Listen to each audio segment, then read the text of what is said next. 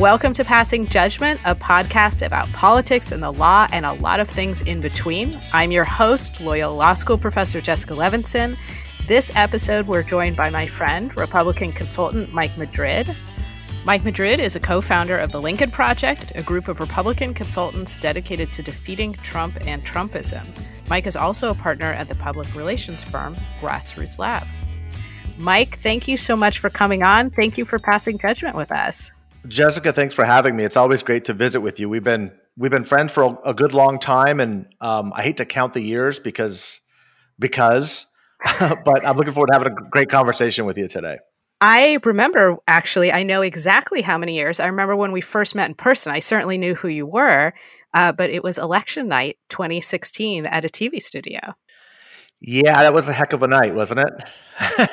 the world the world shifted a little bit. So I was going to get to this later, but let's just talk about it now. I think it's fair to say we were both surprised on election night 2016. You know, I remember we were sitting in a conference room and I was excited to meet you, excited to be on uh, TV all night. And, you know, you, you, I believe both of us said something like, so this will be wrapped up around fill in the blank time that was about 15 minutes from uh, when the polls closed on the East Coast. And then I remember a few hours later, you standing by the TV as Florida came in. And mm-hmm. I, I I still feel that in my stomach. And so first question to you, how did it happen and how did we get it so wrong? Well, the first thing to understand is despite the narrative, it's very clear that um, the entire country was surprised, not just shocked, but surprised, including the Trump campaign. I mean, they'll, they'll, say that they were not, but but they absolutely were. There's just no question about it. You can't you know predict pulling it or plan for pulling it inside straight. And I don't want to take anything away from some of the operatives, um, but but I'll take a little bit away. And you'll remember that night when we were watching the returns come in, we were looking at the vote spread in, in places like Virginia and in North Carolina and the numbers were not what they should have been and they were right. not what they should have been for they were not what they should have been for two reasons and that is there was a, a significant what we would call overperformance amongst white voters and there was increasingly uh, a lower turnout than expected in uh, amongst black voters and Virginia was the first place. I don't know if you remember or not. We were kind of like sitting in the green room watching this, and the, the gap, the margin in Virginia was not anywhere near where it should have been and some of the northern counties, uh, more rural counties rather, were were very. Um, the gap was so big, we started to realize um, this is not a good omen for the Panhandle in Florida, or voters in eastern Pennsylvania, or rural Ohio. I do remember that. I still have a little PTSD from those moments. I, I remember mm. your face standing right by the screen, and I, I remember you I- explaining it and breaking that down. And I remember getting a question about what was going to happen to the federal judiciary, which we can talk about later. But you just mentioned something that I wanted to get to, which is you said, you know, white voters overperforming black voters, underperforming, or in terms of turnout, that was surprising because you're one of the nation's experts on voting power. I want to tackle one of those big issues, which is why is race so often a proxy for partisan affiliation? That's a fantastic question, and it's one I've uh, not only spent the better part of my career focusing on, but I just uh, wrapped up. Well, it's about a year ago now. I'm in campaign. I'm in campaign mode. So teaching at USC just as topic. Uh, there's an intersection between race, class, and partisanship that has uh, led us to a very unprecedented time in American politics before 2012, we never really spoke about white voters. And the reason why we didn't talk about white voters is because it was so ubiquitous. P- pretty much everybody, yeah. 90% of 90% of the electorate was white. So we talked about different gradations, you know, what what religion, what economic class, what gender. Those were all the breakdowns. We're very much focused now on white voters because whites are shrinking as a percentage of the population and as a part of the electorate. And this change is creating a visceral uh, reaction amongst the identity of white voters. It's most pronounced amongst non college educated white voters, but they are taking on the characteristics of an aggrieved racial minority. and it's embodied. Uh, ironically enough, I mean, the Republican Party uh, has has kind of judged the Democratic Party in many ways, legitimately so, for being a party of identity politics. But the biggest practitioner of identity politics in America today is the Republican Party. It's just white identity politics. And a lot of the cultural issues which have driven Republican voters, culturally conservative voters, have now been replaced by racial issues and not to put it too crassly, but I think it's it's it, it may be harsh, but it's true. The culture wars are being replaced by race wars. And you are seeing this very pronounced with the president of the United States doing things like defending the Confederacy, talking about reclaiming our heritage, defending Confederate monuments, um, using language, derogatory terms for people of color. Uh, these are not a dog whistle anymore, it's a bullhorn. And we have now, as as America goes through this tumultuous demographic transformation, and we can talk a little bit more about why that's happening, but you are exactly right. The parties are now separating along racial lines uh, and class lines, but it's uh, going to define American politics for at least another decade. My guess is probably another 20 years. Does that surprise you, the race war? So there's a lot of things about the current presidency that, and again, I'm thinking back to that election night that we spent together where we met in person. And there's some things that have gone exactly as predicted. And then there's some things where I just didn't think it would look quite like this. And I want to get into a few of those, but I want to ask you, did you predict this race war? Was this just a fait accompli when it comes to having this president and the way he ran his campaign and the way he basically announced um, that he was going to make race and immigration part of his platform. Well, look, there's no question that we were heading into unprecedented territory, but I also um, could not have predicted that we would be at a point where we would be um, the, the head of the Republican Party, the party of Abraham Lincoln, would be defending the Confederate flag and the symbols of the Confederacy. no, I did not predict that. I, I, I, never would have imagined that. Having said that, um, appealing to issues of racial resentment has been central to uh, Donald Trump. Some would argue, with some credibility, that it has been an emerging um, aspect of republicanism and the American right. I think that there is some truth to that. I, I don't buy into the idea that all Republicans are racists. I do believe, however, that all Republicans who are supporting Donald Trump are supporting a racist and they're doing it openly and knowledgeably. So it may be a difference without a distinction. But but no, no, I didn't think that, Jessica. I will say, however, looking back at it now as somebody who has focused on the growing Latino demographic and what that was going to mean for an emerging America, I probably should have been more aware that non college educated whites who feel that they're declining in America, not just economically, but their status, would react viscerally. And that that destruction, and that's really the right word for it, this politics of anger has consumed the right, and it's now a defining feature of, of the Republican Party. It does feel to me like the Republican Party has become the party of Trump, and that one of the things that has surprised me is that the Republican establishment has stayed with President Trump. But I want to go all the way back to something you just said. You talked about Abraham Lincoln. I want to ask you before too much more time goes by tell us about the Lincoln Project. Tell us about how you're involved. What is it? What's its strategy? And how can listeners become involved? So, the Lincoln Project um, was basically created by eight of us, eight political consultants. Um, a lot of names that I think your listeners will recognize uh, George Conway, the husband of Kellyanne Conway, advisor to the president, Steve Schmidt, who's run campaigns uh, for president, Governor Schwarzenegger's campaign, John Weaver, um, a longtime Republican strategist, uh, Rick Wilson, who uh, is the brainchild behind a lot of our uh, ads, myself, Ron Steslow, uh, Reed Galen, and Jennifer Horn, the former chairwoman of the New Hampshire Party. The eight of us in November realized as we were heading into impeachment that we, the political class, the elected political class, was failing us. And by failure, what I mean is they were totally neglect in their duty in standing for the United States Constitution and holding the executive branch accountable. Uh, they were basically saying prior to impeachment that they didn't want to hear evidence, that their minds were made up, that this was just a political ruse. And we realized that the Republic was in danger at that point. Um, partisanship is one thing, and all of our partisan loyalties are one thing, but our country is something entirely different. So the Lincoln Project decided, ironically enough, that it would be political consultants that would be the moral arbiter, the, the moral backbone of the Republican Party, and we would stand up not only to Donald Trump, but we would bring down his enablers very controversial, extremely aggressive, 100% absolutely necessary at this moment in American history. And I think that we have been remarkably successful in taking on, again, not just Trump, but the senators who enabled and allowed this to happen.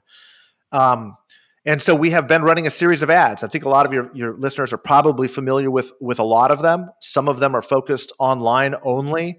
Others are focused for what we call an audience of one, literally ads that we run just for Donald Trump to see. And about a third of those ads are, are focused specifically on the Republicans who, like us, are very trepidatious, very uncomfortable, and know what they are seeing is not right in this party. And we are urging them to stand up for their country, stand up for the Republic and our Constitution, do the right thing, and not vote for Donald Trump this November if I could talk real briefly about kind of the numbers that we need to make it successful, and I'll, I'll keep it short because I know you want to get onto other topics. We no, I actually three... want to stay with this, and but okay. I want to I I want to get to the numbers, but why are you in the minority? Why does it take this group of political consultants? Why has the Republican establishment been so loyal to a president who I don't even see as adhering to any specific Republican ideology? So he doesn't, and that's the that's the main point of what I think is happening here. Populism has consumed the American right. It's all it's it's emergent on the American left too. By the way, maybe we should talk about that. But it's a social phenomenon. But it has consumed the Republican Party. The Republican Party no longer has an ideological core. In fact, they've canceled the component of the convention, the Republican National Convention, where they're going to have a party platform. They're basically saying we don't need a platform as long as we have Donald Trump and it's emblematic of um, a time in American history where there is a growing sense that America is in decline, that America has been failed by the elites, and as a result, it needs a strongman, a despot, to um, uh, follow in order to lead or guide them out. And you're exactly right. There is no underpinning. There is no intellectual underpinning to republicanism anymore. There is no ideological underpinning. There's no platform or policy positions with which to hold not only the president, but any of the Republican senators accountable. It's become essentially a gang. And that's the, that's the problem. It, incidentally, and you know this better than I, this is one of the fears, great fears that the founders had when putting the Constitution yeah. together. That this is what democracy could devolve into if we were not careful. And we find ourselves at just this moment. Um, and we can get into some of the economic reasons and the demographic reasons as to why populism has occurred if you'd like. But the most important thing to understand is uh, the Republican Party is defined only now by loyalty, not by ideas, not by policy positions. And that's what creates this um, culture of blame and anger. Uh, betrayal is the worst possible violation that you can commit. Uh, undying fealty to the leader, to Donald Trump, is paramount. And it's why the Republican senators have been afraid of turning on him or having a mean tweet sent about them because the base will turn on them and their political careers will end. How did we get to this place? Because I always used to have a feeling that, and maybe this gets to the economic reasons that you wanted to talk about, the underpinnings. I always had the feeling when I was growing up, and granted it was in LA, so it was fairly blue, that people who didn't agree with me just had a different ideological perspective, but that we all basically wanted to get to the same place, that we just had a difference of opinion when it came to how to have the best economy. Somebody thinks more government control, somebody thinks less government control. We have different views when it comes to, let's say, you know, how to support uh, the criminal justice system. Some people say, more preventative measures. Some people say harsher penalties, but there's nothing inherently evil about that. We just we just saw different routes to get to the same place. It doesn't seem like that anymore. Now it seems, as you said, like a gang. So h- how did we mm-hmm. get to this place? That's a great question. I think it's really important to understand um, those underlying dynamics because, as I said, I, I believe that while it won't well, it's going to be it's going to be characteristic of our politics as a nation for at least another 10, possibly 20 years. And, and here is essentially why. It goes back to your first question, which is we are increasingly identified within our own tribes. And the Republican Party is speaking to the fastest shrinking demographic in America and in California. The California Republican Party is 80% white in a state that is only 35% white. In America, nationwide, the Republican Party is about 86% white. And they're speaking largely to non college educated whites who are experiencing a, a perception of significant decline and a loss of status. There's a reason why the language of making America great again and blaming Latinos, Muslims, the Chinese, anybody who is not a white Christian American um, has become definitive because it's basically fortifying itself for around this decline that it feels. Na- nationalism, which is what this really is, has is closely correlated to isolationism and protectionism, of which Trump is all of those. And when that happens, this tribe, any group, and we've seen it throughout history, whether it's the Aztecs who were conquered, Confederate soldiers who were defeated, Russians who lost empire when the wall came down, they begin to exhibit very self destructive behaviors. And so you see this demographic with very high rates of opioid addiction, very high rates of suicide, very high rates of obesity and underlying health conditions are all symptomatic of a people that are engaging in self destructive behavior. It's no secret that most of these shooters who commit mass shootings are white, white males specifically. There's a reason for that. The problem is, Jessica, they are now acting out socially, and there's a socially destructive component. So this behavior now begins to tear down institutions. They don't have respect for the rule of law. They don't care if the Constitution is violated. They won't use vaccines or wear a mask, or they become openly belligerent when something threatens not just themselves, but their entire community or or neighborhood or country. It's a part of an America that is uh, experiencing declinism, which is what Trumpism is. At the same time, we're witnessing a more brown America that is emergent. And we're seeing an America being both reborn and dying at the same time. And America 2020 sits right at that inflection point. So there's so much to pick up on there. But I mean, those numbers of the percentage of the Republican Party that are Caucasian is really startling, though perhaps not if you turn on the TV and look at a rally or if you look at a convention.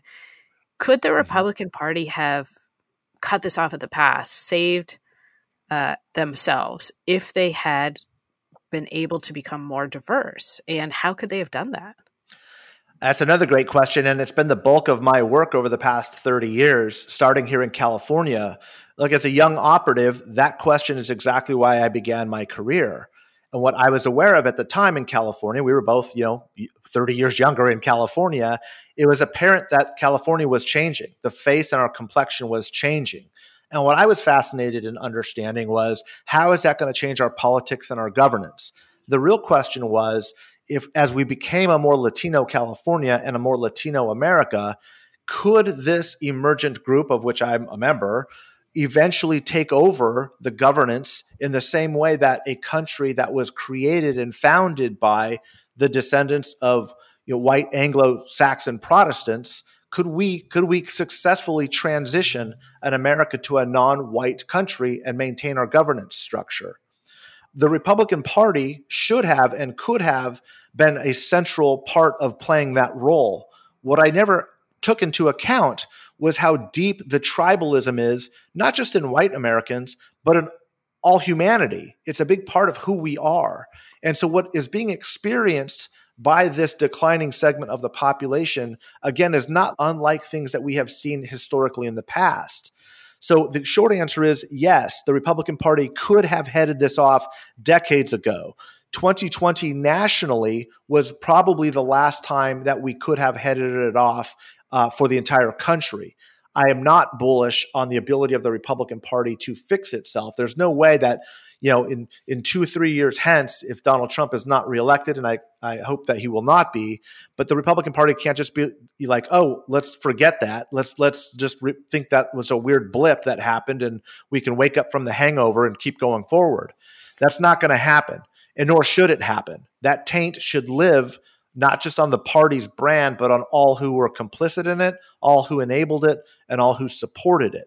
So I don't know that the Republican Party will ever be back. It, it, certainly will not be back in the way that you and I have known it through our adult lives, nor should it be. So this is one of the big things that I talk to my students about, which is the norm breaking of this presidency and how it takes so long to build up the institutions of our government. It takes so long for us to have a belief that even if the Constitution doesn't specifically say things, that the president simply does not, you know, fill in the blank, um, offer uh, something in return for. Uh, uh, offer something to a foreign government in return for a picture at the White House or in return for foreign aid. That the president simply does not say, I refuse to comply with subpoenas. That the president doesn't abuse the national emergency power. But all of these things, and this is a theme you keep coming to, which I think is really important. This is not a matter of our country has fundamentally changed over the past three and a half years. And it's not a matter, it seems to me, of simply electing somebody else. So, what do we do as a country? And if the Lincoln Project is working on this, you know, what is the plan for? I, I think we'd both say, hopefully, after President Trump is defeated, what's the plan for bringing us to a place where we don't have this rank tribalism, where um, where we don't potentially elect another, frankly, um, unqualified strongman? Well, let me make this really clear. The Lincoln Project is focused exclusively on one objective, and that is to eliminate Trump and Trumpism from American society, not just the Republican Party. In many ways, it's an attack on populism itself. And as I said earlier in the in the discussion, populism is very, very much on the rise on the American left. I would argue even more so on the left than it is on the American right. And we believe it's also a threat, but it's not as imminent and and immediate a threat as we are witnessing in the embodiment of Donald Trump. So we're not a policy organization. I'm happy to share some of my own thoughts, but they're not Lincoln Project thoughts because we're focused on just that. And there's no intent or desire, at least at this point in time, to be involved with any sort of party rebuilding or influencing policy on the other side of the aisle. That's just not who we are. We're political consultants, and that's just not what we're focused on. We believe that the threats that you outlined are very real. They transcend party. We need to focus on protecting our country, and that is what we view ourselves as doing every single day. So, having said that, we are in a place where America is forever changed.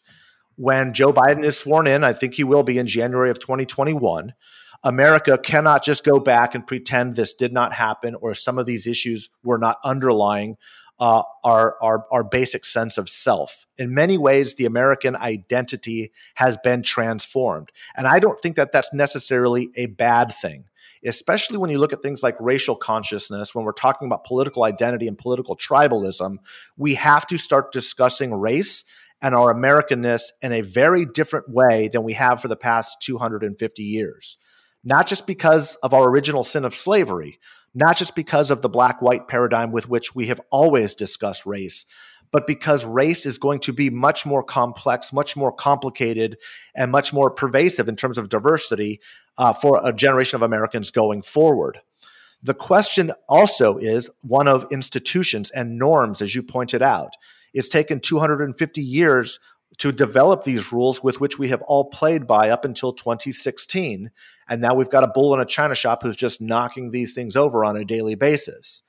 It's also happening at a time, as I mentioned, where a very different uh, people with a very different cultural background are emerging who don't have that history, that cultural history, that that political tradition and experience of of individualism, of self reliance, of representative government, of the type of uh, democracy that we've built. That's just a fact. And the, that's a, going to be a very big challenge to see if this American experiment can be maintained for this next generation of Americans?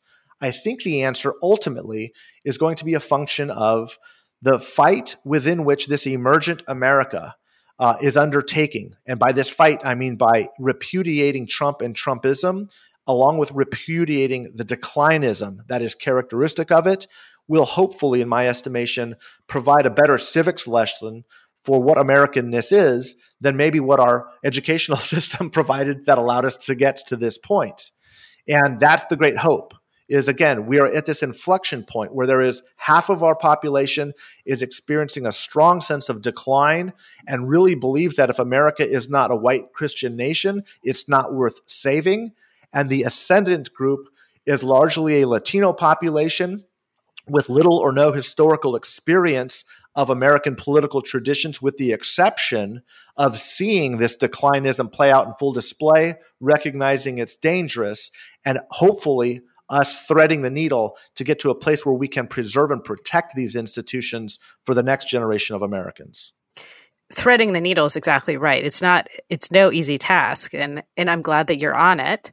So this is one of the things I wonder about. You talked about the racial makeup of the Republican Party, about the feelings of anger that have defined uh, it's seemingly ha- at least 30% of voters at this point.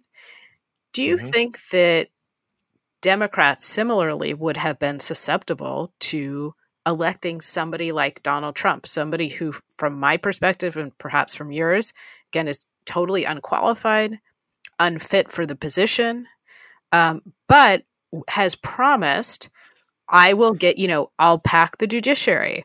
I will implement all of those new government programs that you want. Just, I know I'm basically, you know, that you make a deal where I know I'm kind of crazy and I know I'm going to say these things and you're going to have to write off a lot of my rhetoric, but we're going to get a lot done in those four years. Is that symptomatic just to the Republican Party or could the same thing have happened for Democrats?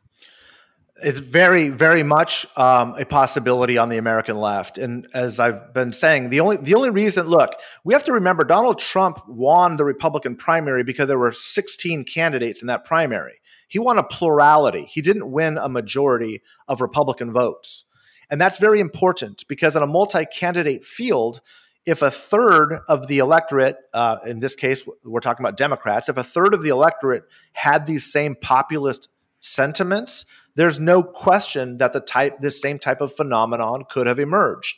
And I think it's much more likely to emerge on the left than on the right because of what is happening mathematically to both parties. Be mindful, the Republican Party is shrinking at a very fast rate because people are fleeing it, especially college educated voters. They are leaving the Republican Party. That means the Democratic Party is expanding. And as it does, the populist sentiment expands along with it. So I'm going to get into some policy here because it's reflective of the way that voters' attitudes are. Um, in, in terms of, you know, well, let me, let me give you a specific example. When Donald Trump talks about building a wall, it doesn't matter whether or not he actually gets it done. His, his, his supporters don't care. It's the symbolism of what he is espousing. The same thing with, with uh, policy positions on the left. If you say things like, um, defunding the police. Nobody really has a plan for that. It's a symbolic lens through which you view somebody's political perspective.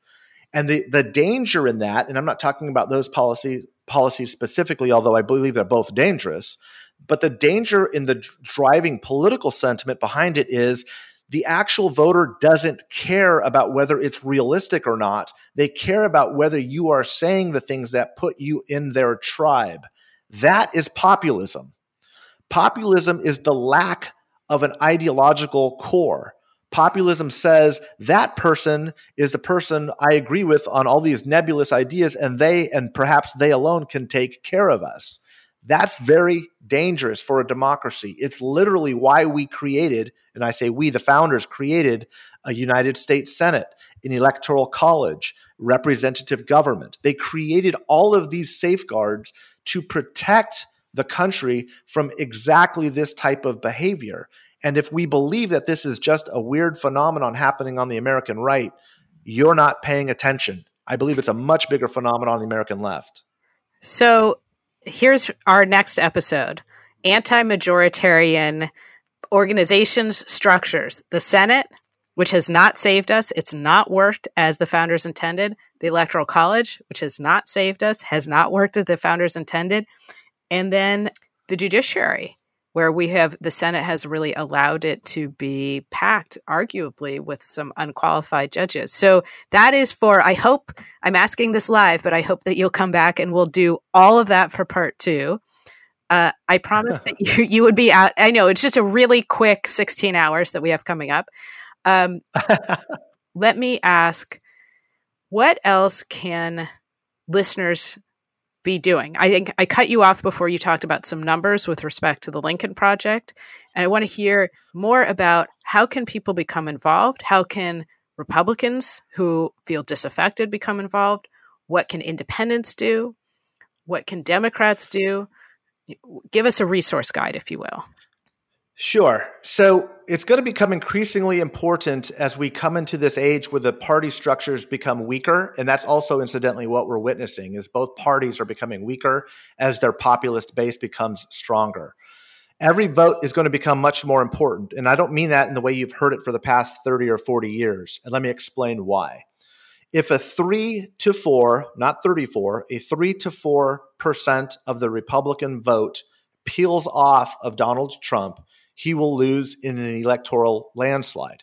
Just 3 to 4%. He needs his entire base solidified 100% plus an overperformance of independents. He's now polling somewhere in the mid low 80s with Republicans at this point. So that's why you're seeing polling. And again, we're in early mid July here. Uh, his polling numbers are sagging so much, so uh, so critically. Um, so I want you to understand the reason why I'm bringing this up is because it's not going to take major shifts in voting patterns to have a tectonic shift in the way our country is led and governed going forward. What that means is the involvement of everybody is of critical importance. And now I'm going to say something a little bit more controversial, and this drives old school practitioners crazy, especially in a time of pandemic. The best kind of activism you can engage in is online activism and again, I'm an old practitioner myself, and there's people always saying, "Oh, you know, Twitter and Facebook is not making a difference."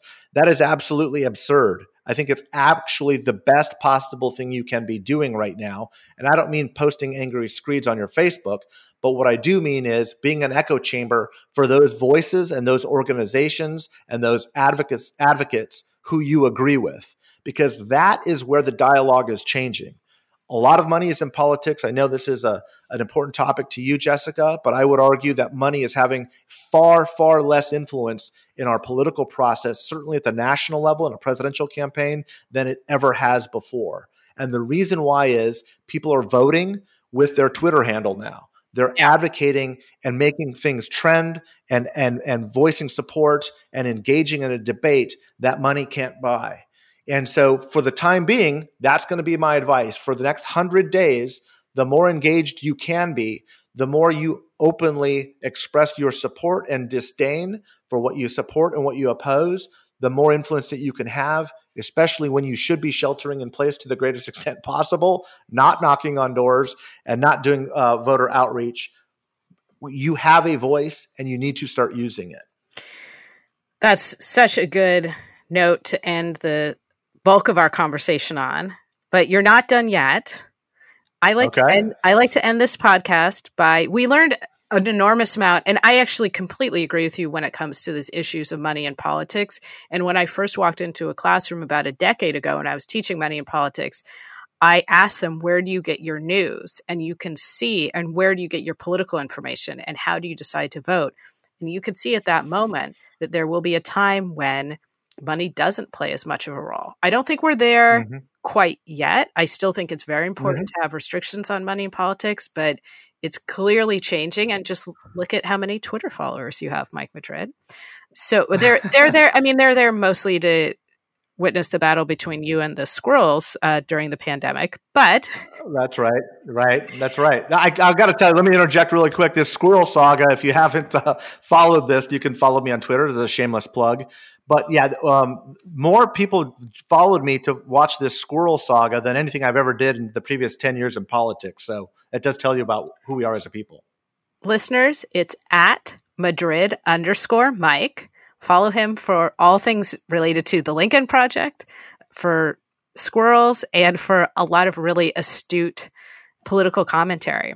Here we go with our first question for the end. Which famous person, dead or alive, would you want to invite to a dinner party and why? Oh, I think hands down it would be Voltaire. I think it would be fascinating to have dinner with somebody who was not just years ahead of his time, but probably a good century ahead of his time, and to to learn or listen. I, I, think Voltaire would have an amazing Twitter feed. I mean, I'm on Twitter a lot, but the ability the ability to communicate great philosophical insight, uh, explain tremendous political sentiment in, in one snarky sentence was kind of Voltaire's trademark, and I think I think he'd be a phenomenal phenomenal guest for dinner. You're stranded on a desert island. You can bring one meal. What is it? wow, that's a great question. I'm going to say lasagna.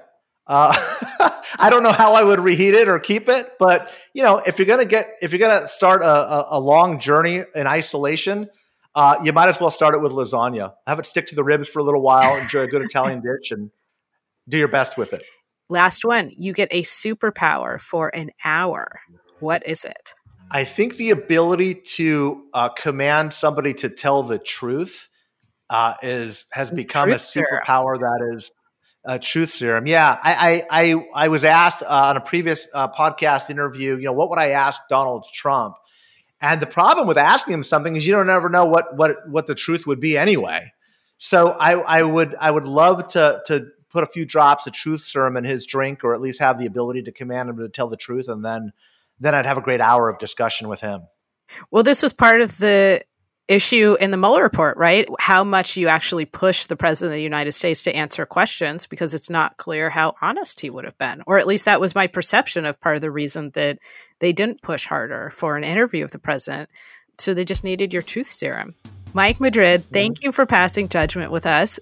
Jessica, it's always great to be with you. I hope you're doing well. As well as we can. All right. I follow you, and I hope everybody else will, on Madrid underscore Mike. Very entertaining, very educational. I want to thank the listeners so much for being with us for another episode of Passing Judgment. Please listen, please subscribe, please rate us only if you like us. I have a very fragile ego. You can follow me on Twitter at Levinson Jessica, the show at Pass Judgment Pod, and on Instagram, Passing Judgment Pod. We'll see you next time.